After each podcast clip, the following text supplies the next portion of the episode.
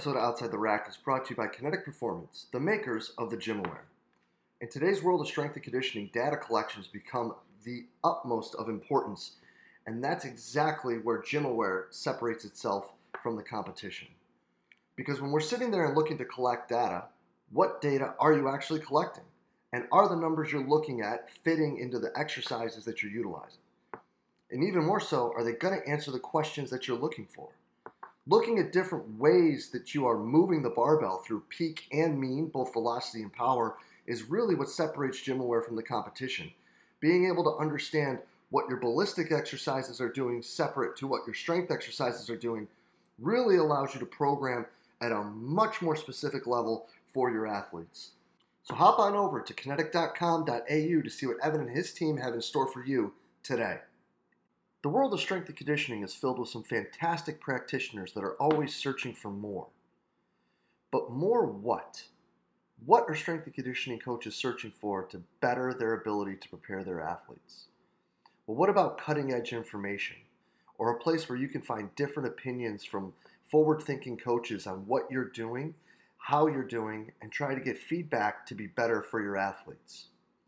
Or what about a place where you'll find like minded coaches that can provide solid coaching advice and career development for you as you progress through your career as a strength and conditioning professional? Well, this is exactly why we built the Strength Coach Network. You'll have access to exclusive monthly content on top of the sensationally active forum that we have where you can communicate with coaches all over the world to find those answers that you're looking for to help you be a better practitioner for your athletes. So make sure you hop on over to strengthcoachnetwork.com slash CVASPS, that's strengthcoachnetwork.com slash CVASPS, and get your 48-hour trial for only a dollar. I look forward to seeing you in the Strength Coach Network. What's up, everybody, and welcome to the 19th episode of Outside the Rack, brought to you by Kinetic Performance, the makers of GymAware. In this show, we're going to try to dive a little deeper into the minds of the top practitioners in the world of sport performance to learn a little bit more about who they are and how they got where they are today. Today, we are joined by the Vice President of Performance and Education at PLAE, Ron McKeefery. Mac, thanks for being with us, brother. What's up, buddy? Appreciate you having me, man. Yeah, man, stoked for this. Always great to, to chop it up with Coach Mac. But before we get started, man, who who is Ron McKeefery? Well, it depends on who you would ask, I suppose. But but you know the way that I define myself is, I mean, first and foremost, I'm a husband. I'm a father. Um, you know, I've been married to my wife for over 20 years now. I have four kids that you know, all four have been adopted uh, internationally, and um, and then from there, you know, I, I try to be uh, somebody that makes a different a difference in people's lives, and you know that to me is coaching, is leading people on a journey, and uh, and so that's why I identify myself as a coach um, on this path. I dig it, man, and definitely somebody who's made an impact on a lot of coaches' lives. Well, I think you know in this in this field, um, we're a product of the people that we've surrounded ourselves with, you know, and and I was very fortunate to have teachers that poured into me, and that was important. It was important to me um, to a give back to people, um, especially people that give me their time or their attention. Um, but more importantly, we we're, we're, we live in a a time where we're still in the first hundred years of the profession, really and so if you could go and you could document any other profession better in the first hundred years, uh, well, people would want that, right? Medicine or law or account, you know, finance or whatever. And so uh, we have the ability right now. We all have an obligation to kind of document this time period better, um, as, as best we can for the people that are going to follow us. Yeah, man, no doubt about it. And you've done a lot to help document it and teach and push people to become better, not just the athletes, but also with coaches. So let's get to the first one because I think it's going to ring a bell with that. If you could for us, man, describe a learning situation that brought about an epiphany in your career. Yeah, I think you know the the learning situation that I often talk about is, um, you know, when a player showed up late and I threw a plate at him for being late, and you know, come to find out the kid had, you know, this lost his paternal grandfather and somebody that raised him, and it taught me that I could lose a kid, not to confuse passion with emotion, you know, and, and oftentimes as coaches we have an emotional response for when we're we're trying to show and demonstrate passion. Um, but I think for this and give you something new and different and maybe more applicable to what I'm doing these days is um, when I was right, you know, early in coaching, so I was 22 years old. I became the head strength coach over in NFL Europe and um, I don't know how many people are listening to this that are probably older than 22, probably everybody. But to lead an NFL organization at that young was definitely an eye opener, much less to do it in another country. And what I learned by that was that the world is is is becoming much much smaller, and even since then, that's 20 something years ago. Um, you know the world is is becoming much smaller. The borders are shrinking and um, the, the, the impact that we can make on the world using our skill sets and strength and conditioning and sport might be the only thing that really breaks down borders without any kind of challenges that comes with politics or those types of things. I mean sport kind of it, it's kind of a universal truth uh, across the board. And so uh, I know people think that I'm crazy when I say that we have a chance to really make a difference in the world, but you travel. If you've never traveled, I think it's so important to travel outside of the U.S. and see how it's done elsewhere, because I think it opens your eyes to um, other ways of doing things, but I also think it opens your eyes to just how powerful what we do is um, around this world.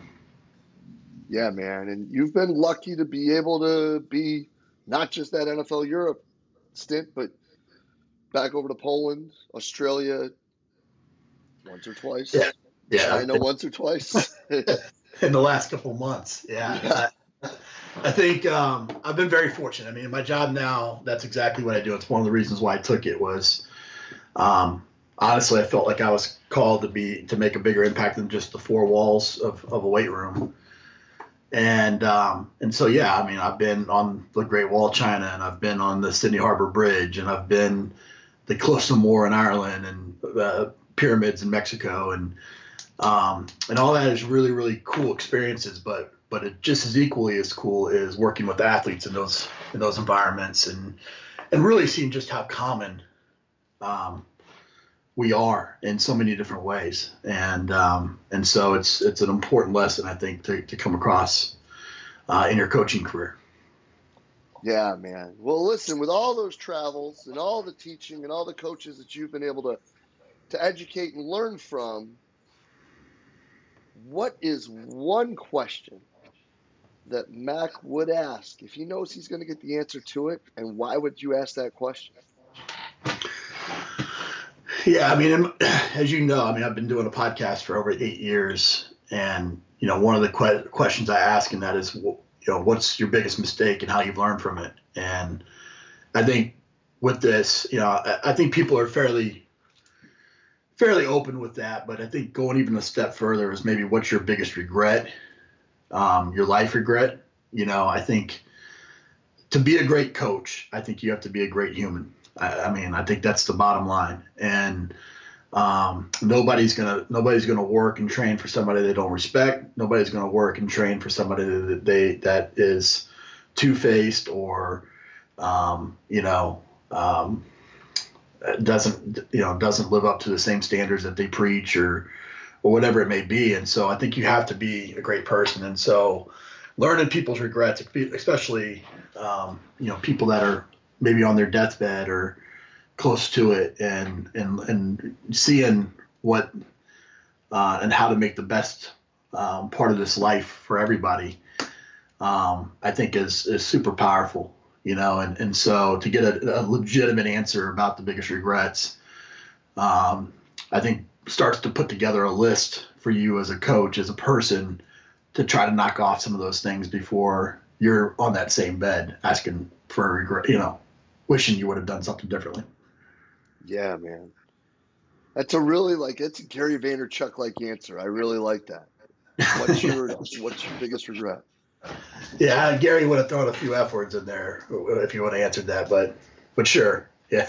No, totally. Well, he talks about that, right? As he says, like You need to talk with with older people because none of them ever talk about like these little things that they they regret. It's always bigger things. So understanding like what it's like to be at that age and to be at that part of life is to be able to understand how you can do the rest of it better.